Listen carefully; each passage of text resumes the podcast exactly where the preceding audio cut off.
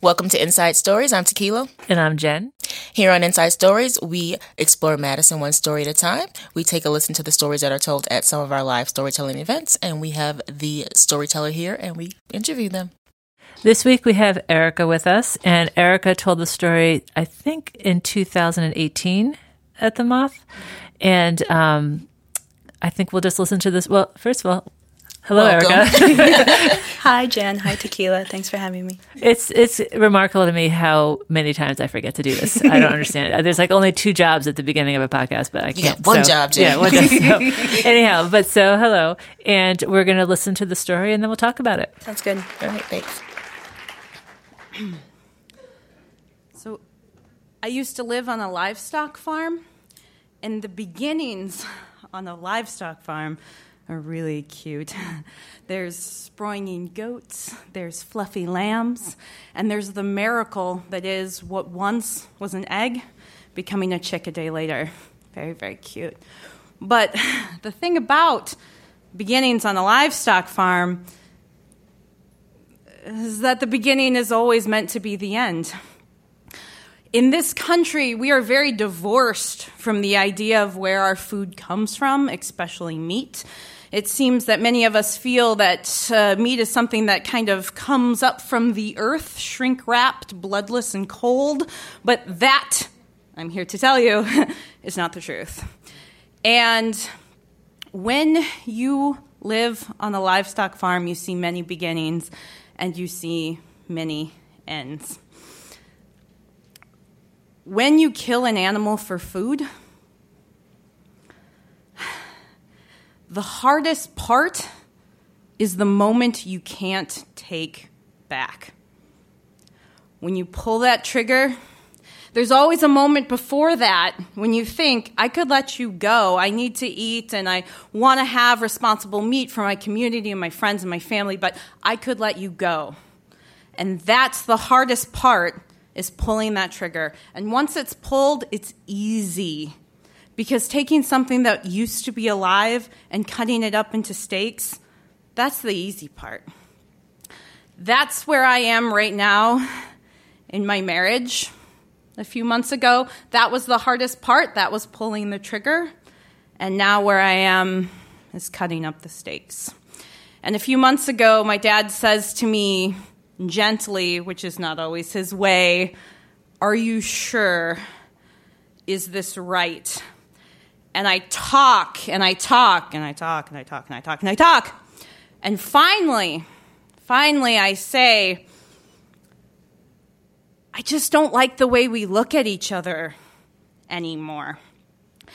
And it reminds me of that part in the Hunger Games, where Katniss is freaking out because she has to decide if she wants to kill a bunch of children or survive. And Gale comes in and he says to her, Katniss, it's just, you're a huntress. It's just animals. You can do this. And she says, Animals, Gale. These are people. And he says, It's not that different. And I keep telling myself that. It's not that different. You can do this. You did that, you can do this. It's not that different.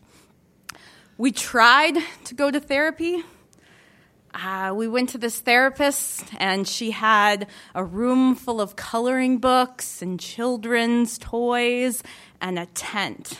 It was made for small bodies, it was a small tent. And before she came in, when we were alone and by ourselves, I said, Please go in that tent with me. I want her to come in and I want to see two, her to see two grown adults in a tent that is made for one child. Please. And he wouldn't because I think what he thought is that the work we needed to do was on the couch, but the work we needed to do was in that fucking tent because we didn't have fun together anymore. And I'm an adult, at least in theory. And I know that life is not one big amusement park and it's not one fun thing to another. I understand that. But I also understand that life shouldn't be a constant argument. Uh, life doesn't always have to be fun, but life also shouldn't always be miserable. And so I said, please, get in the tent. And he doesn't want to. And I feel lonely even when we're together.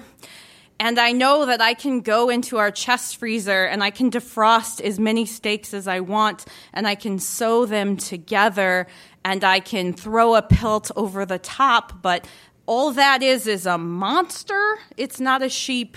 It's not a marriage. And I don't want to be a monster. I don't want to be a vulture together with him just picking at each other until we're nothing but bones.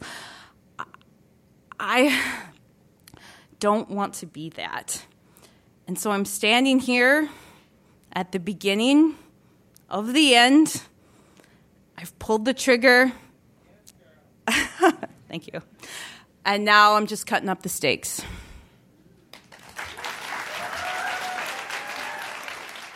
Um, that was pretty awesome. I've never heard that one before. That was so good. Thanks. That's really nice of you to say.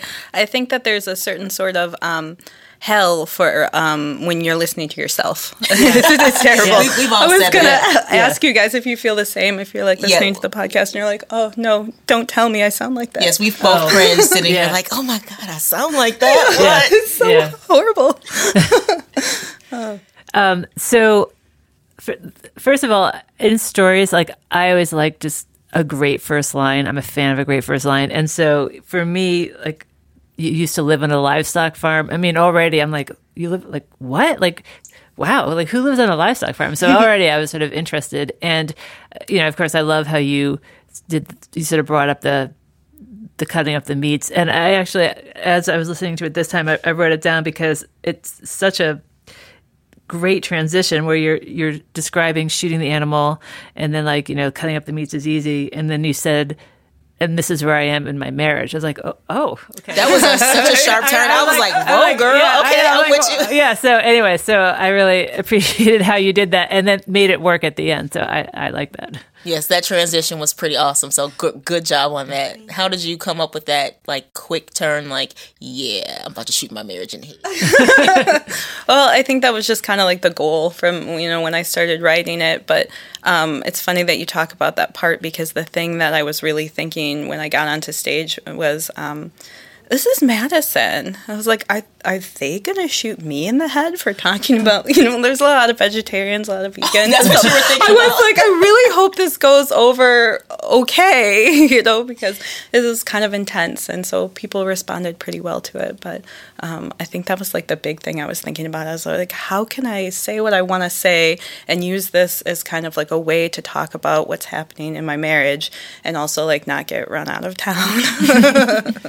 But I think you know, I will say as someone who um, doesn't spend time on farms, and I'm very comfortable with my bloodless, you know, shrink wrapped meat. Um, I very much appreciate what you're saying. Like, yes, like it is a problem that we are also separated from our meat. So I think even people who don't eat meat or you know would liked what you had to say about it. you know, so. People were very nice about it.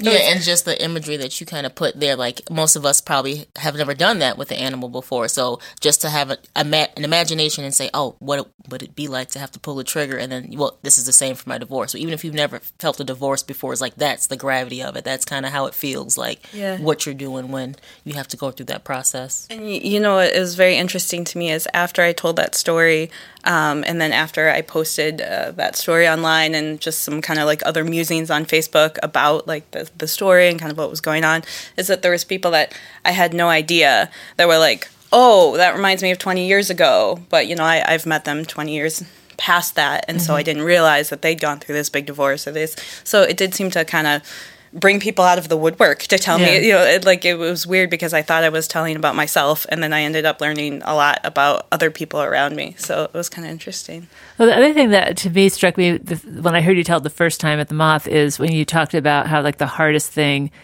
is pulling the trigger. But and I think that's just true in general. Like the hardest thing is making a decision. That Yeah. first You step. know, like what, whatever the decision is, like that's the hardest part. Then you deal with the aftermath of the decision. So for me, it was like even though I haven't gone through a divorce yet, and I definitely haven't, you know, killed a farm animal yet. Um, Yes. always What are you time Jen. on I mean, who weekend, knows? Jen? I mean, who knows? You know, um, that uh, that I very much connected with it because I know I struggle with making decisions, and so I thought about that a lot. Um, another moment that struck me too, and you did a good job. I like when people do stories within a story and they do it well, and they just kind of quickly cut to another time in history, and it's just quick, concise, but it kind of ties everything together and makes the rest of the story make sense. So you cut to you know being in the therapist's office, and it was just like, just go in the fucking tent with me. yeah. Just like, can we just have fun? Like, yeah. I know that's why we're here, but just that's this is the problem. Can we just have fun? So can you tell me about what made you put that moment in story? Because you probably had a lot of other sure. moments you could have put in there, but that one was pretty impactful too. Yeah, well, I was trying to think of something that would be good to kind of describe that feeling where you know i think that a lot of times you hear um, stories about people getting divorced and it's like he spent all my money gambling or you know he did this and that and it was like these horrible things where you're like of course of course you guys got divorced after these terrible things. But um, for joel and i it much more felt just like we were growing apart and i wish him all the goodwill in the world. And you know there, I, I wanted something to kind of encapsulate that feeling of like there wasn't something terrible and horrible that made this marriage not able to exist anymore, but just it had become this thing that like we weren't doing the things that we used to do. You know, we would like go to bars and just put on like Ace of Base's the sign 10 times in a row and just wait and watch people. And, you know, we got the idea from a comedian, so it's not like our own idea, but just like things like that where it was just like silly little things that um, made life enjoyable and fun. And then we stopped doing them. And it was like, why you know? So just trying to find a way to say that concisely. And it's interesting how um, you said about the i you can hear it in my voice now. I am not a concise person. And i think that um, alexandria like rings that bell on me every time at the moth you know to be like your time's up. You have like a minute left. And um, i always write down all my stories. And so like this one was probably like three pages long. And so oh, it's wow. like that was kind of like the thing that felt the most impactful that made it, but mm-hmm. there was others. yeah. So okay. yeah, it's always kind of weird to try to whittle things down and know that you have to be in that five minutes. And I feel like when you're trying to do it, you're like, oh, the tyranny of this five minutes. But then I've gone to other things that have longer storytelling times, and you're like, get yeah. to the point yeah. you know so i yeah. think that the five minutes is really good because yes. i think it forces you to be concise but it's also really hard when you're one of those people like I am where I'm just like, oh, and you'll understand this if I tell you a 20 minute like, right. side story exactly. and then come back. So it's hard. I well, know it's hard. I, so it's interesting to me that you say you write it down first because I feel like, um, because I hear a lot of people tell a lot of stories, and usually I can tell, oh, like that person has written it. They have a very particular turn of phrase. They've halfway memorized their story, and it's a great story. But you can just sort of tell. And I never think that about you. Like well, you, I always do. yeah, like because your story just yeah. So it's interesting. Yeah. Maybe I'm wrong all the time. No, you know, th- that's I think it's really interesting. Um, there's uh, a, a book that was written by a moth grand champion. I forget what it's called now. Um, but she kind of advises you not to do that, and I think for the same reason that then it kind of feels rever- uh, rehearsed. And I've just like journaled all my life, and I used to do like kind of like slam poetry, and so I think that I like to write it down and then kind of I'll like kind of go paragraph by paragraph and be like, okay, these are the things I need to say in this paragraph, and so then I'll write those on a sheet of paper, and then I'll look at that sheet of paper and I'll try to say it out loud. And so it's funny because it kind of starts written and then it goes. Um, to an auditory story, but I went to a different storytelling event in Appleton once where they let you keep your paper. And it was a story that I had told previously at a moth. And I was like, oh, okay, cool. I'm going to have my paper. It's going to be my safety net. And I just felt like all the impact was gone. And mm. I actually hated it. So it was really weird because I think when you're preparing to go on stage, like that paper can feel like a safety net. And you're like, oh, if I could only just bring my notes, like, why won't Jen let me? But then when you actually have them, you realize that you're not working on your facial expressions mm-hmm. and like how you're moving your body and you're just kind of focused on that paper and not necessarily the audience and i think there was one part at this story where i said thank you but, yeah, uh, yeah at the very be, end yeah, yeah, because someone i was like wow yes yeah. or you know like made some kind of very encouraging thing and so i think that um, without that paper you're really you're part of the audience and uh, no uh, disrespect for uh, storytelling events that do let you have the paper, but I'm kind of glad that I finally did something that doesn't allow it because there's so much more audience participation. I think that when it's not between you. Yeah, I do think it's different for different people, and I think people who have acting ability, you know, it's different. But I know like my personal experience and just watching people at the moth, I feel like once you've kind of memorized something, like you're pretty committed and excited to what you've written. You know, like oh well, that's a that's a good sentence. Like mm-hmm. I must say that one. And so you're so you're more thinking that than being sort of in the moment and and responding to the audience. So Yeah. yeah, but.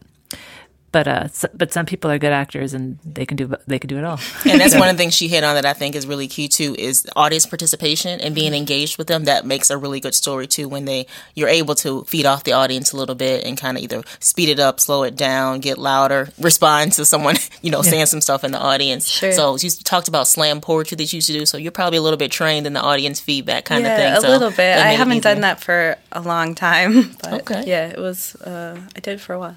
Okay. Does that influence how you tell the stories when you do them around town? Like having that kind of training? I call it training because it is an art to be able to get up there and do slam poetry, I think. I, I think that sometimes, like, um, I feel like I can hear it in my voice, uh, and like I would when I listen to the story on the way here, and I feel like I'm kind of doing this a little bit, you know, and you're like, oh, there it is, kind of. so yeah, I feel like sometimes that comes out there.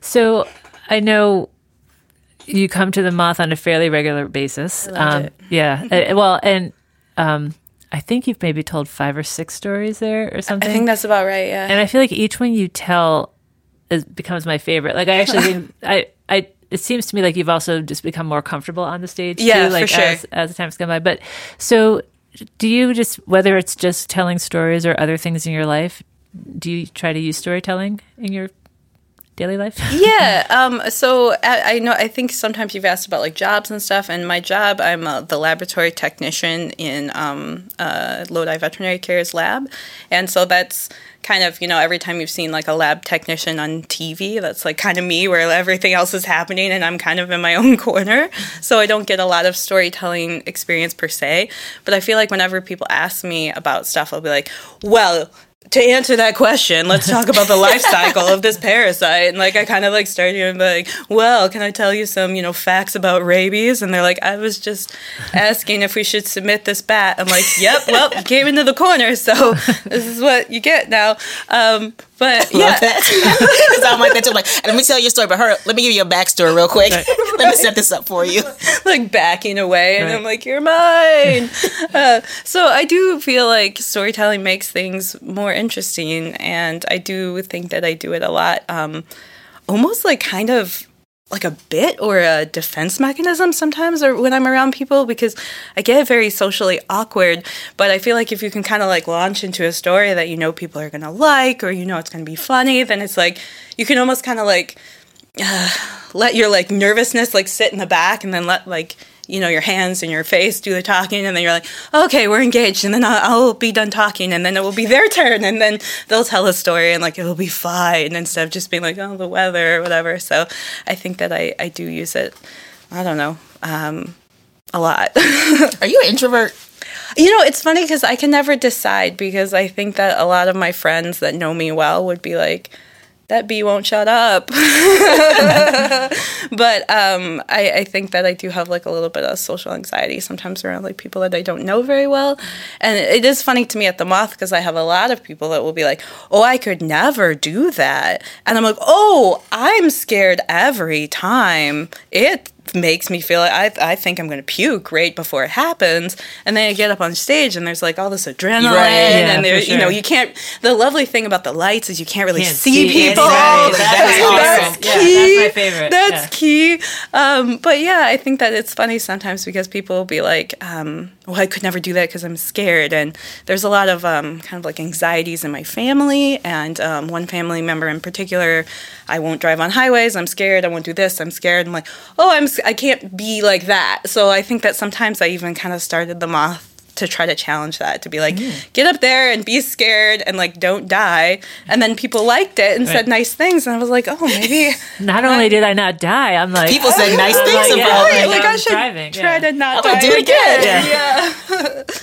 Yeah. Well, once I was tempted, I was torn between two of your stories because, um, and this ties into you talking about your social anxiety. And so we don't need to go into the story now, but she has this incredible story about seeing Bruce Springsteen. And, and I, like, d- like I my first five concerts from the age of thirteen to eighteen were bru- like, and I so I and it- actually knew that about you. So I didn't, but I thought, I thought if we tell this story, we will so nerd out on Bruce and Tequila will just be like, "What is and happening?" I'll just be sitting here like I know What- who you're talking yeah. about, but I don't care. yeah. So yeah. So so. But anyhow, but That's fair. I I did like that story too. That's probably my favorite. Um, another question we like to ask, obviously, what's one of your favorite things to do here in Madison? oh, picking one is hard. Can I say a couple? Yes. Okay. Well, I think one of the things that I really like about Madison is just like the general weirdness, and that makes me f- feel comfortable as like a generally weird kind of person. But I really like to take my dogs to dog parks, and I really like to go to like comedy shows and uh, music shows downtown. Those are some of my favorites, and I feel like Madison is a really good place to have like. Um, I guess I think of it as like a perfect moment. So there was one time around the time I told this story in February that I was feeling kind of and it was February, which is kind of like a month. And I went to see one of my favorite bands downtown at I think it was the Majestic, um, and it was such a nice uh, show. And there was this woman next to me that like she kept screaming for one of their songs called "Never Learn, Never Learn," and there's like the set list is right in front of us, and so I'm like laughing because she's like never learning that it's a set list. And so it's just like this very kind of silly moment. And it was so cold outside, if you recall this terrible winter. And then um, it was so warm with all the bodies pressed against us. And then when we walked outside, it had just started to snow.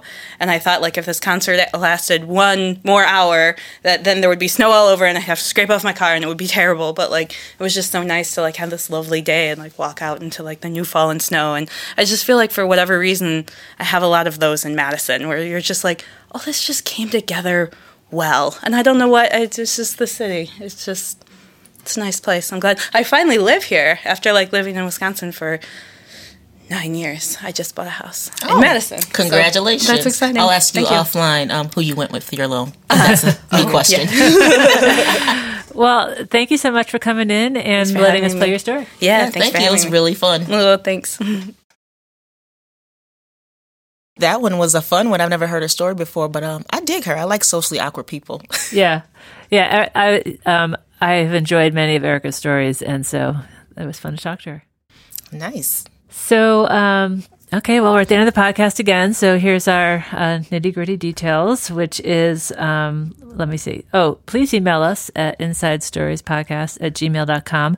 One thing I want to say is, um, I think I've heard from two people who are interested in being on the podcast. So I just want to just mention that, um, these are stories that we play the audio of a story that someone told live somewhere in Madison. So we're not recording someone telling a story in the studio. So I'm just going to mention that um, in case people are interested.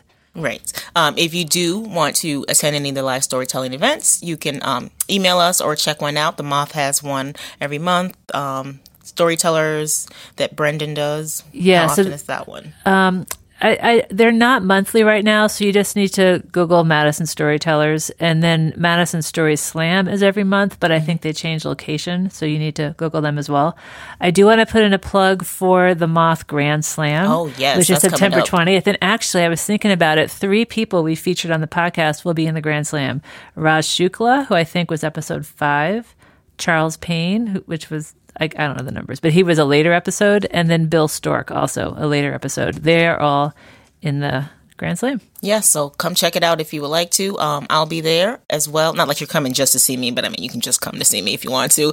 Um, but it's a great event, really good stories. Um, Yeah, actually, that brings in another person. So Ann Imig and Tequila, um, and then and uh, then uh, woman Dana, all three of them were part of Listen to Your Mother. They are a judging team at the Grand Slam. So, and if you're on Facebook, look for Inside Stories podcast on Facebook because we put up some pictures of the storytellers. and you can also share some old stories, listen to some new ones, um, find some favorites, um, and just generally keep up to date with what we both have going on. Yeah, and actually, that's a good point to Tequila said about sharing. If you're listening to this, particularly if you're listening because you're a friend of Erica's and or you just heard about it, um, tell your friends about it. Let them know. Exactly. So. And thanks, as always, to Richard um, for his amazing studio skills. And see you see you next week. Thanks. Bye. Bye.